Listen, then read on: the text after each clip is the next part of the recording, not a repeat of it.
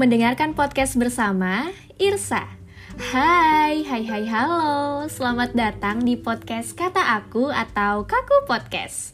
Um, berbeda seperti episode-episode sebelumnya, kali ini aku bakal um, bawain spesial untuk kamu karena ini merupakan sesi yang berbeda. Yang sebelumnya narasi kali ini akan berubah menjadi sesi dialog, dan ini merupakan episode perdananya um, ada hal yang berbeda juga pada podcast kata aku kali ini. Karena aku ngehostnya gak bakal sendiri aku bakal ditemani sama teman sekaligus sahabat aku.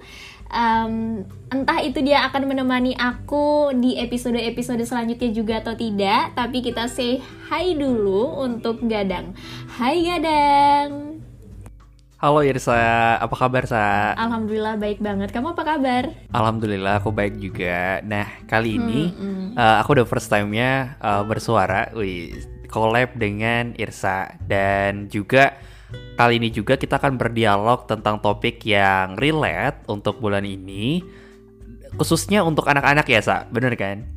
Iya untuk anak-anak sih. Kita berdua masih anak-anak kan? Oh. iya kita anak-anak yang beranjak dewasa. Yoi, kayak iya, lagunya itu sebelah tapi, itu. iya, kayak lagunya yang sebelah itu loh. um, kenapa kita bahas anak-anak ya Gadang? Karena bulan ini itu tepat tanggal 23 Juli 2021 kemarin itu bertepatan dengan Hari Anak Nasional. Iya, benar. Um, hmm, hmm, mungkin teman kata juga ada yang baru tahu ya kan. Jadi uh, dari dengerin podcast kata aku ini kamu jadi tahu sesuatu gitu gitu loh. Nah, iya benar. Kadang kita bakal mengenai Hari Anak Nasional. Kira-kira kita bakal bahas topik apa sih enaknya ya? Oke, kita akan ngebahas tentang yang mungkin teman kata pernah alamin secara langsung maupun mendengarkan dari pengalaman teman-teman yang lain gitu tentang uh, masalah uh, diri sendiri dengan orang tua. Nah, kalau dari judulnya aja sih kita akan membawakan tentang memenuhi ekspektasi diri sendiri atau orang tua. Iya, bener banget. Itu merupakan kayak polemik dan juga kontra gitu ya, kontradiksi ya. Karena kadang kadang-kadang kita sebagai anak itu punya harapan dan ekspektasi sendiri, bener. dan orang tua juga memiliki harapan dan ekspektasi yang sendiri juga, dan kadang-kadang berbeda gitu kan ya. Jadi kita bingung sebenarnya kita mau menjalankan ekspektasi yang mana hmm, gitu bener. kan? Karena polemik yang hmm. antara dua hal itu tuh menjadi uh, jadi kebingungan di antara anak-anak itu sendiri sih benar sebenarnya gitu yang membuat iya, anak itu dan berdampak, berdampak juga, besar kan? juga bagi anak gitu. Hmm uh, entah itu berdampak pada mentalnya mereka gitu kan psikisnya mereka mm-hmm. gitu dan juga fisiknya iya, mereka. Ya, Oke, okay, mengenai topik tadi tuh ya, topik yang sudah kamu sebutin tadi tuh Gadang. Kita mungkin uh, kali ini bakal berdialog dan ber- berdiskusi berdua aja nih teman kata. Um, menurut kamu ya, kamu pernah gak sih dengar gitu kan perihal seorang anak yang selalu dituntut untuk memenuhi ekspektasi orang tua dia, orang tuanya dia gitu? Ya, Aku pernah sih dengar dari temanku sendiri gitu, eh, pengalaman yang pernah dialamin, banyak hal yang dialamin itu mm -hmm. atas dasar keinginan orang tuanya. Kenapa? Karena mungkin orang tuanya memiliki masa lalu yang ngebuat dia kecewa dengan hasil yang pernah ia miliki dan dia mm -hmm. turunkan ke anaknya gitu. Jadi harus anak ini lebih sukses daripada dia. -hmm. Contohnya nih misalkan ya, misalkan aku nih ya, ini posisinya. Aku itu pengen jadi seorang polisi gitu. Tetapi orang tuaku itu pengen jadi aku tuh jadi apa orang tuaku tuh pengen aku jadi uh, dokter gitu.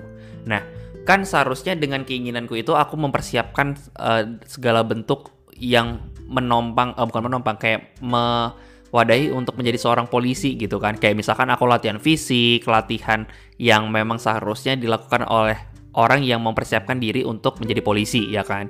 Nah, tetapi orang iya. tuaku hmm. itu pengennya aku menjadi seorang dokter. Nah, kalau seorang dokter kan kayak mempelajari tentang biologi dan segala macam, praktek dan segala macam yang uh, tujuannya adalah untuk menjadi dokter gitu, mempersiapkan untuk mem mempersiapkan diri untuk menjadi dokter gitu.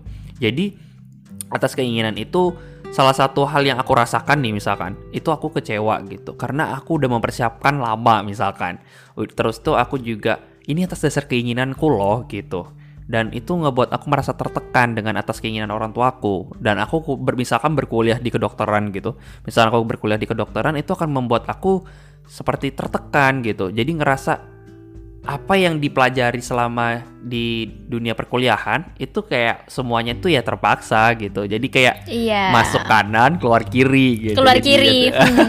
iya jatuhnya kayak gitu sih sa gitu. Temanku pernah ngalamin hal seperti itu dan aku bilang sama temanku jadi kamu eh, atas keinginanmu itu sendiri nggak pernah kamu jalanin. Maksudnya kamu nggak mengejar impianmu misalkan menjadi seorang apa gitu misalkan jadi pengusaha gitu dan mau Hmm. maunya orang tuamu pengen jadi dokter gitu jadi kamu nggak ngejar jadi pengusaha gitu ya enggak gitu jadi aku ya gimana ya aku mau gitu cuman orang tuaku maksa harus aku menjadi dokter gitu jadi gitu Iya, bener banget sih.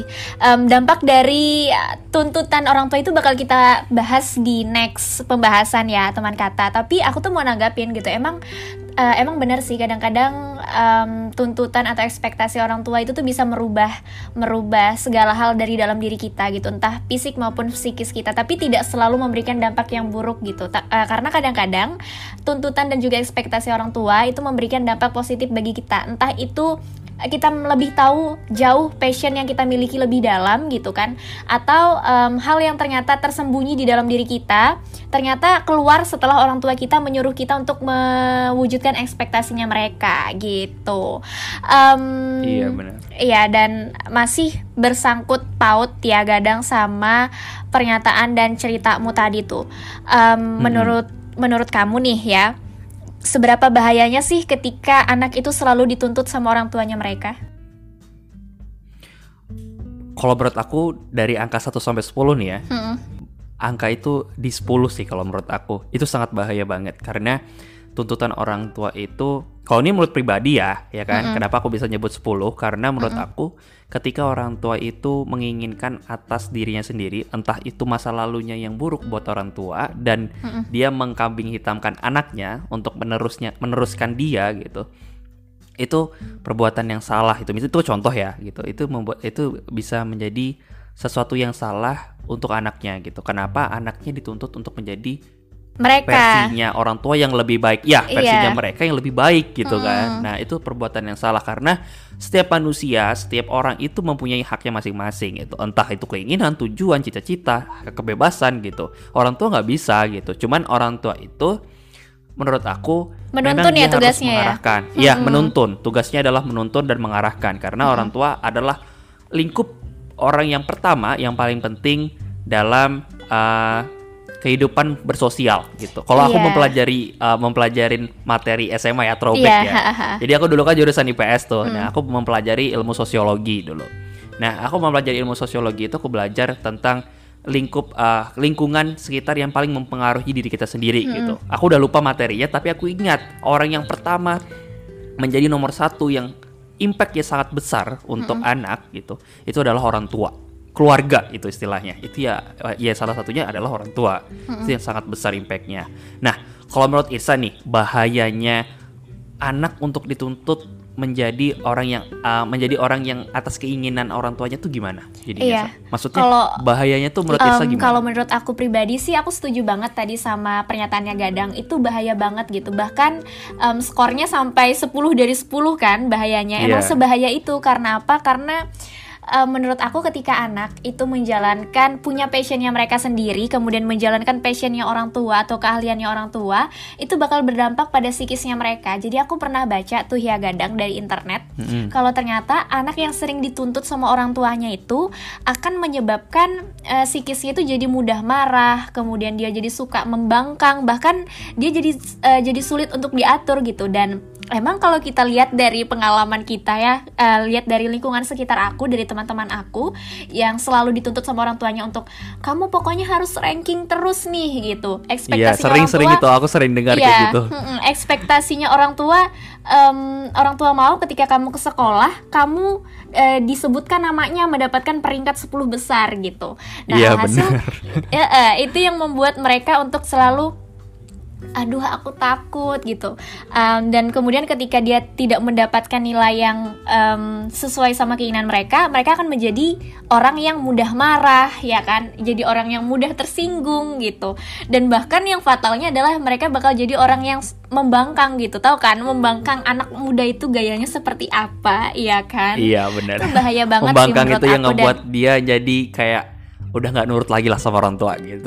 Iya, jadi uh, justru yang aku takutkan adalah ketika ekspektasi orang ter, eh, ekspektasi orang tua terlalu besar, justru ketika anak mencoba untuk mewujudkan dan telah gagal itu malah mengakibatkan anak itu um, sudah terlepas dan tidak mau lagi menurut sama orang tuanya. Itu yang aku takutkan banget sih. Itu menurut yeah. aku sih. Mm -mm. Ngomong-ngomong ekspektasi -hmm. orang tua yang kamu tahu gitu, uh, yang kamu tahu aja deh nih, seperti apa sih sa gitu? Mungkin pengalaman orang tua, apa pengalaman yang pernah kamu alami dengan orang tuamu atau yang uh, pengalaman yang kamu pernah dengar cerita dari teman-temanmu gitu? Oke, okay. jujur um, sampai hari ini orang tua aku itu tidak menuntut aku banyak gitu loh. Justru hmm. aku yang malah um, kayak berekspektasi aku yang harus membahagiakan mereka gitu. Tapi kalau ngomong-ngomong tentang ekspektasi orang tua yang aku tahu itu seperti apa, aku tuh ada banyak pengalaman gitu karena aku juga notabene-nya sering untuk dijadikan teman cerita sama teman-teman aku. Jadi mereka sering banget untuk bertukar cerita sama aku gitu. Nah, hmm. ekspektasi orang tuanya mereka ya kayak orang tua pada umumnya ya pengennya kan yang terbaik gitu ya anaknya entah yeah, itu bener. terbaik di ceritanya mereka ke teman-temannya atau di um, hadapannya orang itu ke orang tuanya gitu jadi yeah, ekspektasinya bener. tuh lebih jatuhnya ke kayak orang tua tuh pengen kamu punya pendidikan yang bagus gitu um, pendidikan yang bagus itu yang membuat orang tua tidak tidak lagi mengkompar kamu dengan anak tetangga gitu sih terus tuh juga iya ya. itu aku sering dengar sih ah, jadi kayak kita tuh dibandingin sama anak tetangga bahkan saudara kita aja kadang eh, yang bagian punya saudara ya kadang uh tuh kita tuh dibandingin misalkan aku nih ya hmm. dengan kakak aku tuh aku dibandingin hmm. kakakmu loh pintar ngomong public yeah. speakingnya hebat gitu kamu hmm. loh diam diri terus sukanya ngedesain hmm. gitu doang masa kamu kalah sama yeah. kakakmu yang sering ngomong gitu di depan umum dan kamu cuma diam-diam diri gitu kayak ngurung diri hmm. gitu padahal apa yang kita lakukan itu juga nggak bisa disamakan dengan apa yang dipunya sama kakakku gitu mungkin uh, itu sering sih aku dengar bahkan sering juga kayak uh, orang tuh mengistilahkan itu kita tuh dibandingin dengan anak tetangga gitu. Hmm, sering banget iya. sih kayak gitu. Hmm, itu bener banget sih kayak aku punya passion aku sendiri dan saudara dan teman aku punya passionnya mereka sendiri gitu. Biarkan yeah. kita jalannya um, tidak sama-sama tapi saling berdampingan aja gitu kan maksudnya kan? Iya benar. Hmm, karena setiap orang yeah. itu mempunyai kalian dan passionnya masing-masing kan masing-masing. punya hmm, punya uh, apa ya kayak punya yang udah dikaruniakan sama Allah itu beda-beda gitu. Maksudnya kita nggak bisa disamakan rata gitu, nggak bisa. Masa iya. misalkan Irsa nih pintarnya di matematika, masa aku harus pintar di matematika juga? Maksudnya iya. Eh, nggak uh, semua apa yang kita milikin, kelebihan kita gitu. Itu nggak bisa disamaratakan dengan orang lain juga. Setiap orang kan pasti mempunyai, uh, setiap anak juga ya mempunyai kelebihan maupun kekurangannya masing-masing dan kita nggak bisa nyamaratakan gitu sa. Iya sih, aku setuju banget sih sama pernyataan itu. Pernyataan gadang ini ada berbau religiusnya ya bunda, nggak apa-apa nih kecipratan anu yeah, ya, agam sedikit, agamis agamis ya gitu ya. Hmm, hmm. iya dan selain ekspektasi tentang pendidikan ya gadang, kadang-kadang kita juga diekspektasikan um, ke teman sih, ke pertemanan sih, hmm. karena kar mungkin karena orang tua itu punya pengalaman hidup sebelumnya ya kan lebih dahulu dari kita jadi me mereka memiliki ekspektasinya pertemanan kita tuh bagaimana gitu. Kayak misalnya ekspektasi mereka kita berteman dengan orang-orang yang baik-baik aja gitu. Sedangkan ekspektasi kita kita maunya berteman sama semua orang semua kalangan supaya kita bisa mempelajari sikap mereka. Nah alhasil karena ketika orang tua sudah mengetahui pertemanan kita mereka akan mencoba untuk menuntut kita untuk eh kamu ikutin aja ekspektasi orang tua kamu bertemanlah sama orang-orang yang baik gitu loh supaya kamu nggak masuk ke lubang yang sama gitu kayak orang tua kamu yeah. gitu uh. emang kadang-kadang bener sih cuman tuntutan-tuntutan um, untuk mewujudkan ekspektasinya orang tua itu membuat kita kayak aduh gitu ada kecewanya, hmm, ada tekanan batinnya, iya, gitu kan? merasa tertekan, gitu kayak unsurnya iya, gitu merasa terpaksa tertekan. ya sudah laku ngalir aja gitu. mm -mm, itu sih, jadi kalau aku sih mungkin bentuk-bentuk ekspektasi orang tua itu lebih ke ekspektasi pendidikan, terus tuh ekspektasi pertemanan gitu kan, ekspektasi keahlian dan passion kita tuh kadang juga dituntut gitu untuk sama seperti mereka yang dulu mungkin. Oh, ngomong-ngomong masalah pendidikan nih ya, aku juga punya pengalaman yang maksudku di lingkunganku sendiri itu uh, dia tuh orang tuanya itu kayak menuntut hmm. dia atas pendidikan gitu. Jadi orang tuanya itu dia menuntut misalkan aku nih gitu. Aku tuh S1 gitu kan, jalani S1 gitu kan sekarang. Nah, nanti aku dituntut sama orang tuaku S2. Aku nanya nih misalkan, hmm. kenapa sih harus S2 gitu? S1 kan juga bisa tuh nyarinya hmm. lamar kerjaan dan segala macam gitu. Ya kamu kalau S2 nanti dapat cewek juga yang apa maksudnya dapat cewek yang mungkin istilahnya yeah. tajir gitu terus cewek hmm. yang berpendidikan dan segala macam oke aku lanjut deh S2 nah nanti pas sudah di S2 selesai nanti aku dituntut lagi sampai S3 oh kenapa juga ngambil S3 S2 juga uh -uh. kan lebih tinggi daripada S1 gitu kan aku bilang ya kalau kamu S3 nanti dapat cewek yang mungkin lebih hmm. lebih berpendidikan tinggi juga gitu daripada apa maksudnya hmm. berpendidikan S2 gitu nah jadi orang tua tuh kadang menuntut memang pendidikan itu salah satu kebanggaan uh, kebanggaan diri sendiri gitu kebanggaan diri sendiri salah satunya mm-hmm. dan kebanggaan orang tua tapi lebih banyak kebanggaan orang tua iya, karena atas keinginan sih. orang tua mm-hmm. kadang-kadang gitu Iya itu sebenarnya bukan kadang-kadang sih uh, lebih ke keseringan sih kayak gitu tapi cuman itu um, bukan suatu hal yang salah ya teman kata karena menurut aku um, ya tuntutan, itu bukan salah satu yang salah. Bukan iya, salah tuntutan satu yang orang tua mengenai pendidikan kita itu tuh um, kayak mereka kasih tahu yang lebih baik aja gitu. Kayak kita ini tumbuhannya mereka mereka rawat kita kemudian mereka ngasih kita pupuk setiap hari supaya apa? Supaya kita tambah um, berkembang dan akhirnya kita menjadi pohon yang sangat besar dan rimbun. Itu sih maksudnya orang tua itu sebenarnya. Iya. hmm, walaupun mereka menuntut eks, menuntut dengan ekspektasi mm -hmm. mereka tapi tidak selamanya ekspektasi mereka memberikan dampak yang buruk untuk kita. Oh gitu, iya sak benar.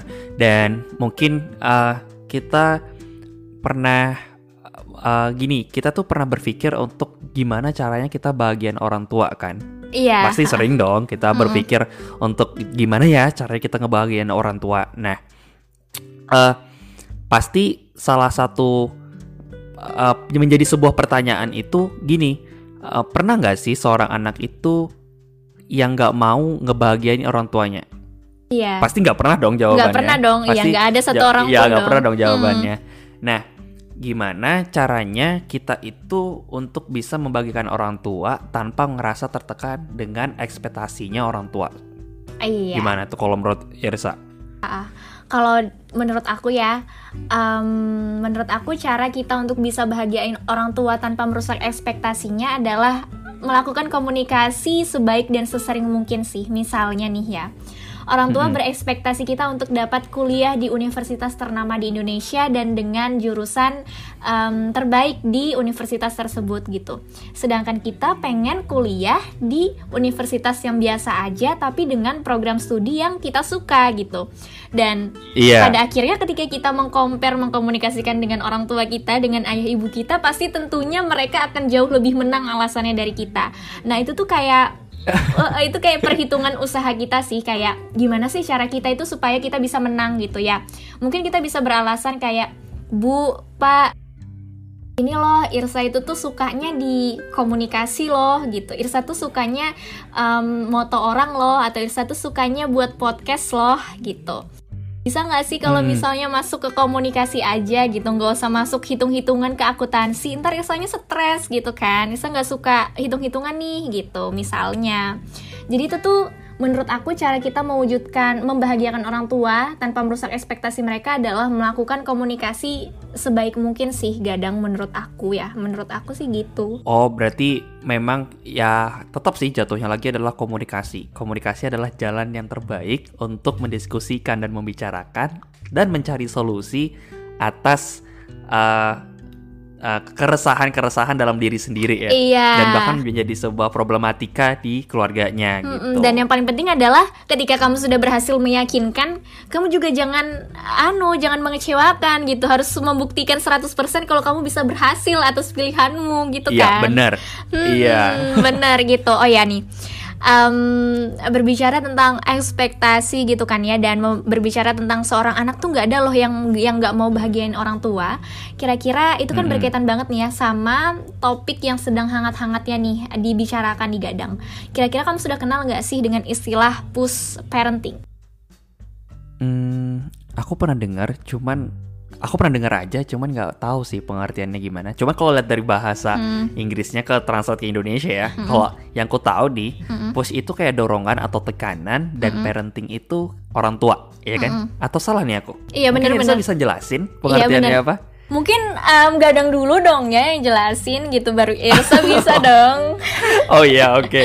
oke okay, kalau aku membahasakan dalam bahasaku ya hmm. dari push parenting tadi itu mungkin uh, jadi gini orang tua itu menekan kita untuk menjadi atas keingin untuk menjadi atas keinginan mereka gitu. Mm -hmm. Jadi kayak misalkan uh, orang tua tuh pengennya tuh anak itu yang sempurna kan. Iya. Siapa sih orang tua yang nggak pengen anaknya sempurna? Iya. Pasti semua orang tua memiliki rasa yang seperti itu. Ha -ha. Nah, tapi saking sempurnanya itu ngebuat hal yang buruk ke anak. Impactnya itu adalah yang buruk untuk anak. Hmm. Jadi misalkan kayak aku dituntut orang tuaku untuk menjadi nomor satu dalam kelas gitu. Hmm. Misalkan aku uh, kuliah ya, kita sekarang duduk di dunia perkuliahan iya. kan. Nah, misalkan aku harus mendapatkan cum laude gitu. Aku dituntut sama orang tuaku setiap semester kamu harus dapatkan nilai IPK segini, segini, segini. Pokoknya setiap semester. Nggak boleh di bawah itu. Kalau kamu di bawah gitu, kamu nggak usah gini-gini aja deh gitu. Hmm. Kamu nggak boleh sama temanmu nggak boleh uh, ketemu atau gimana gitu. Kamu harus belajar rajin-rajin belajar. Nah, orang tua memang mau uh, anaknya sempurna gitu, mendapatkan cum laude gitu. Tetapi itu tahu nggak sih teman kata itu bakal berimpact yang buruk bagi anak itu sendiri. Bagi aku khususnya, misalkan ya aku yang kena tuh, hmm. itu bakal bahaya banget buat aku gitu sa. Bahayanya yang gimana sih? Nah, kalau bahayanya itu banyak sih penyebab apa uh, penye, apa penyebab penyebabnya itu dari yang orang tua mau tadi penyebabnya itu salah satunya ya kita tuh ngerasa diri kita sangat tertekan atas keinginan orang tua itu yang pertama. Kalau kita kedua, kalau kita berpikir uh, kita akan berpikir nanti kalau kalau next semester gitu, next semester 2 gitu, aku gagal aku gimana ya? Aku nggak bisa lagi komunikasi sama oh, sama yeah. teman-temanku, nggak bisa komunikasi misalkan sama pacarku gitu. Jadi jatuhnya tuh udah di otak itu jatuhnya kayak negatif thinking gitu. Bukan positive thinking lagi tapi negatif thinking. Over bahkan. Iya sih bener banget sih. Aku setuju sih. Berarti um, kita setelah kita berbicara tentang push parenting ternyata pernyataan-pernyataan dan um, uh, cerita-cerita kita sebelum tadi ya sebelumnya itu ternyata -hmm. pengasuhan orang tua yang selalu menuntut itu termasuk ke push parenting ya gadang iya benar itu jatuhnya -hmm jatuhnya dengan nama istilah push parenting iya, gitu. berarti terlalu berlebihan untuk berekspektasi kepada anaknya itu termasuk push parenting dan itu memberikan dampak yang -hmm. sangat buruk untuk uh, fisik maupun psikis anak-anak mereka gitu kan. Iya. Ngomong-ngomong push parenting juga nih Sa, -hmm. uh, kamu pernah nggak sih punya dampak dari push parenting gitu? Apa kamu pernah ngalamin gitu atau temanmu gitu? Mm -hmm. Dampak dari push parenting itu terhadap perilaku anak tersebut gitu. Kamu pernah nggak ngalamin atau orang lain? Iya, jadi kalau misalnya aku pribadi, tadi kan aku udah jelasin kan di awal, entah aku udah spill atau enggak tuh ya, aku tuh punya cerita gitu kan, hmm. kayak nih um, cerita pribadi aku. Jadi saat aku masuk ke perguruan tinggi ini, aku itu yeah. um, pertamanya pengen masuk di keperawatan sekolah keperawatan gitu. Nah oh kamu dulu pengen jadi apa kau pengen jadi? Kamu mau mau masuk di keperawatan iya dulu, dulu aku pengen pengen banget uh, jadi oh. seorang perawat karena aku suka untuk ngurus orang gitu jujur. Um, tapi setelah aku mendiskusikan sama orang tua aku, ternyata mereka memiliki alasan yang konkret gitu loh, alasan yang baik gitu untuk aku supaya aku tuh lebih memikirkan lebih matang gitu untuk masuk ke keperawatan gitu. Nah dan alhasil um, mereka compare lah dengan kamu kan suka berkomunikasi, kamu kan suka berbicara, kenapa kamu tidak masuk ke ilmu komunikasi atau hubungan internasional aja gitu? Karena aku juga suka perpolitikan hmm. kan. Uh. Um, alhasil pertama-tamanya aku selalu coba untuk meyakinkan gitu kayak Ilsa maunya diperawat aja gitu. Selang beberapa beberapa bulan, hampir satu setengah semester, um, aku selalu yeah. diskusikan sama orang tua aku untuk Irsa maunya jadi perawat aja gitu sampai tiba di waktu SNM um, uh, saat memilih tuh kan memilih program studi um, orang tua aku kayak sudahlah terserah aja yang jalanin juga kamu gitu. Tapi kalau misalnya dampak ini terjadi nah itu tolong diimbangi ya gitu. Tolong di dicari jalan keluarnya ya gitu. Dan hasil aduh bener juga sih gitu. Karena ya walau gimana pun kerasnya kita orang tua pasti sudah lebih memikirkan dengan matang gitu atas hal yang dia yeah, keluarkan bener. dari mulutnya gitu. Dan alhasil ya aku um, memilih ilmu komunikasi untuk jadi program studiku saat ini. Nah awal-awal oh. itu berdampak banget di um, psikis aku. Kayak awal-awal aku tuh ngerasa nggak nyaman karena mungkin atmosfernya tidak sesuai sama ekspektasi aku teman-teman. Tahu kan ekspektasi perawat dan juga ekspektasi anak um, e-commerce itu gimana? Ya kan? Nah itu pasti iya, berbeda beda, banget. kan? beda jauh hmm. kan. Aku mau menanggapi nih sa per pernyataanmu kalau misalkan orang tuamu itu uh, memberikan sebuah alasan. Nah tapi menurut aku nih orang tuamu itu salah satu orang tua yang bijak gitu. Bersyukurnya kamu harusnya bersyukur sih mendapati orang tua yang seperti itu karena nggak semua orang tua juga mempunyai pemikiran yang seperti itu gitu. Kenapa aku bisa bilang begitu karena menurut aku orang tuamu itu udah melihat kamu passion kamu itu lebih jauh daripada kamu gitu. Kamu kan mungkin waktu masa SMA atau SMP gitu, kamu kan suka yang berkomunikasi, terus kayak lomba debat, ikut uh, yang ikut uh, sesuatu hal yang berisukan dengan isu politik dan ekonomi, yeah. public speaking gitu kan. Nah, makanya orang tuamu tuh tahu nih jurusan yang tepat tuh seperti ini gitu. Nah, tapi kamu malahan atas keinginanmu itu uh, memilih kok nggak sesuai iya, ya gitu jalan menurut lain. orang tuamu. Nah, nah ya makanya jadi orang tuamu kayaknya ini anak ini harus dikasih tahu deh gitu. Tapi bagusnya aku sukanya kenapa? Karena orang tuamu tuh bisa mengcompare, memberikan memberi eh, memberikan sebuah alasan yang membuat kamu berubah pikiran gitu. Ya walaupun ada tekanan, tetapi orang tuamu itu salah satu orang tua yang bijak gitu. Dia bisa mengcompare alasan-alasan yang membuat kamu berpikir ulang gitu. Karena aku juga pernah sih kayak sama orang tua aku sendiri sekarang sih sama ibuku hmm. gitu karena orang tua aku nggak eh orang tua nggak ada ayahku nggak ada gitu jadi aku sekarang sama ibuku okay. aku dulu pernah pengen masuk jurusan kalau nggak salah itu jurusan manajemen hmm. nah dulu aku pengen banget masuk di jurusan manajemen. Ternyata jurusan manajemen tuh banyak. Ada manajemen bisnis ada manajemen uh, manajemen ya manajemen doang gitu. hmm. gitu ada macam-macam gitu. Pas aku coba aku ngomongin sama diskusi sama ibuku tadi kamu masuk manajemen mau jadi apa? Gitu gitu gitu kamu mau ngapain? gitu. Kan kamu suka yang dun apa dunia seperti uh, audio eh audio lagi media massa gitu. Kayak desain komunikasi visual dan segala macam gitu. Kenapa nggak masuk ilkom gitu? Karena menurut orang tua aku di compare gitu.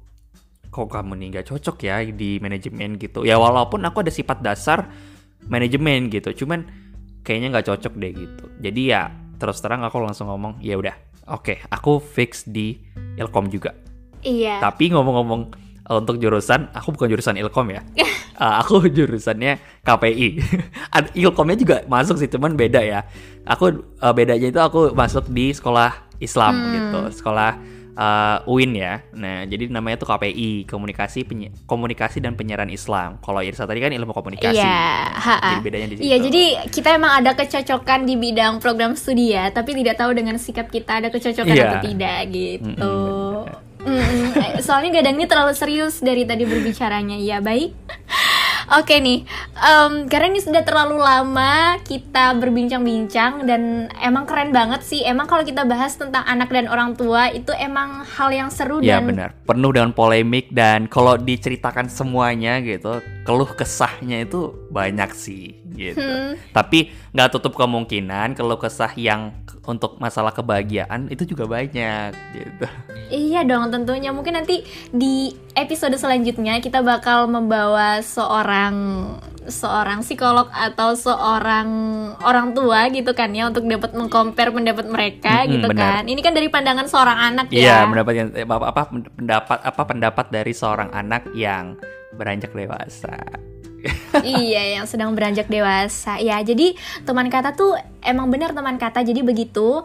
Um, kadang-kadang ekspektasi orang tua itu bisa membawa kita menuju kebaikan dan juga kadang-kadang ekspektasi orang tua itu bisa membawa kita apa ya bukan menuju keburukan sih menuju ke apa ya ke penekanan penekanan untuk membuat kita stres gitu ya mungkin ya, ya um, kayak nggak enak aja gitu jalaninnya gitu. Ya maunya orang tua itu sebenarnya ekspektasinya orang tua adalah sesuatu hal yang baik sebenarnya sa. Tetapi mm -mm. menurut mereka yang baik belum tentu baik menurut kita gitu sa iya itu It, kalimat itu kalimat rangkuman itu, dari semua yang kita bicarakan sebenarnya. Iya benar banget. Nah nah um, karena kita sudah banyak banget bercerita harapan kamu di hari anak ini nih apa sih gadang oke jadi harapan aku untuk di hari anak ini aku punya sebuah kalimat gitu ini ya kalimatnya aku bacain Anak membawa harapan untuk hari esok yang lebih bahagia dan masa depan yang lebih cerah. Selamat Hari Anak! Yeay, selamat Hari Anak! Dan sebelum aku tutup podcast episode perdana di sesi dialog ini, aku pengen ngasih saran untuk teman-teman semua. Um, semoga teman-teman yang sedang relate dengan isi podcast ini kalau misalnya kalian sedang menjalani ekspektasi orang tua atau sedang di diberikan gitu di compare ekspektasi kamu dengan ekspektasi orang tua kamu harus yakin dulu sama pilihan kamu gitu kan kamu harus berani untuk ini loh um, apa keinginan aku tuh ini loh gitu harus utarain sejujur jujurnya kamu yeah. supaya kamu nanti jalaninnya tuh legowo gitu kan bener. terus tuh juga cobalah untuk mencari tahu kemauan kamu dan cobalah untuk mempresentasikan kemauan kamu itu supaya mendapat perhatian dari orang tua kamu teman-teman. Oh iya sa, jangan lupa ada satu hal lagi yang paling terpenting dalam uh, menyangka apa menyikapin ekspektasi orang tua dan anak itu yang berbeda gitu kan yaitu adalah komunikasi karena komunikasi yang penting eh komunikasi yang baik dan efektif itu akan mungkin membuat orang tua kita luluh atas alasan kita dan pernyataan kita. Mungkin itu sih yang paling penting karena komunikasi itu sangat terpenting dalam uh, berinteraksi gitu sama siapa pun, sama orang sama orang tua, sama teman atau sama orang lain gitu. Itu yang paling penting adalah komunikasi sih kalau menurut aku. Gitu, sih. Iya bener banget tuh Gadang karena um, komunikasi itu merupakan kunci utamanya dan untuk teman-teman yang sedang menjalani ekspektasinya sendiri maupun ekspektasi orang tuanya tetap semangat dan tetap yakin kalau tidak ada satu orang tua pun di dunia ini yang mau menghancurkan kehidupan anaknya dan juga sebaliknya yeah. gitu. Terima kasih buat teman kata yang sudah mendengarkan alunan diksi kami dan sampai bertemu di episode selanjutnya. Dadah. Dadah.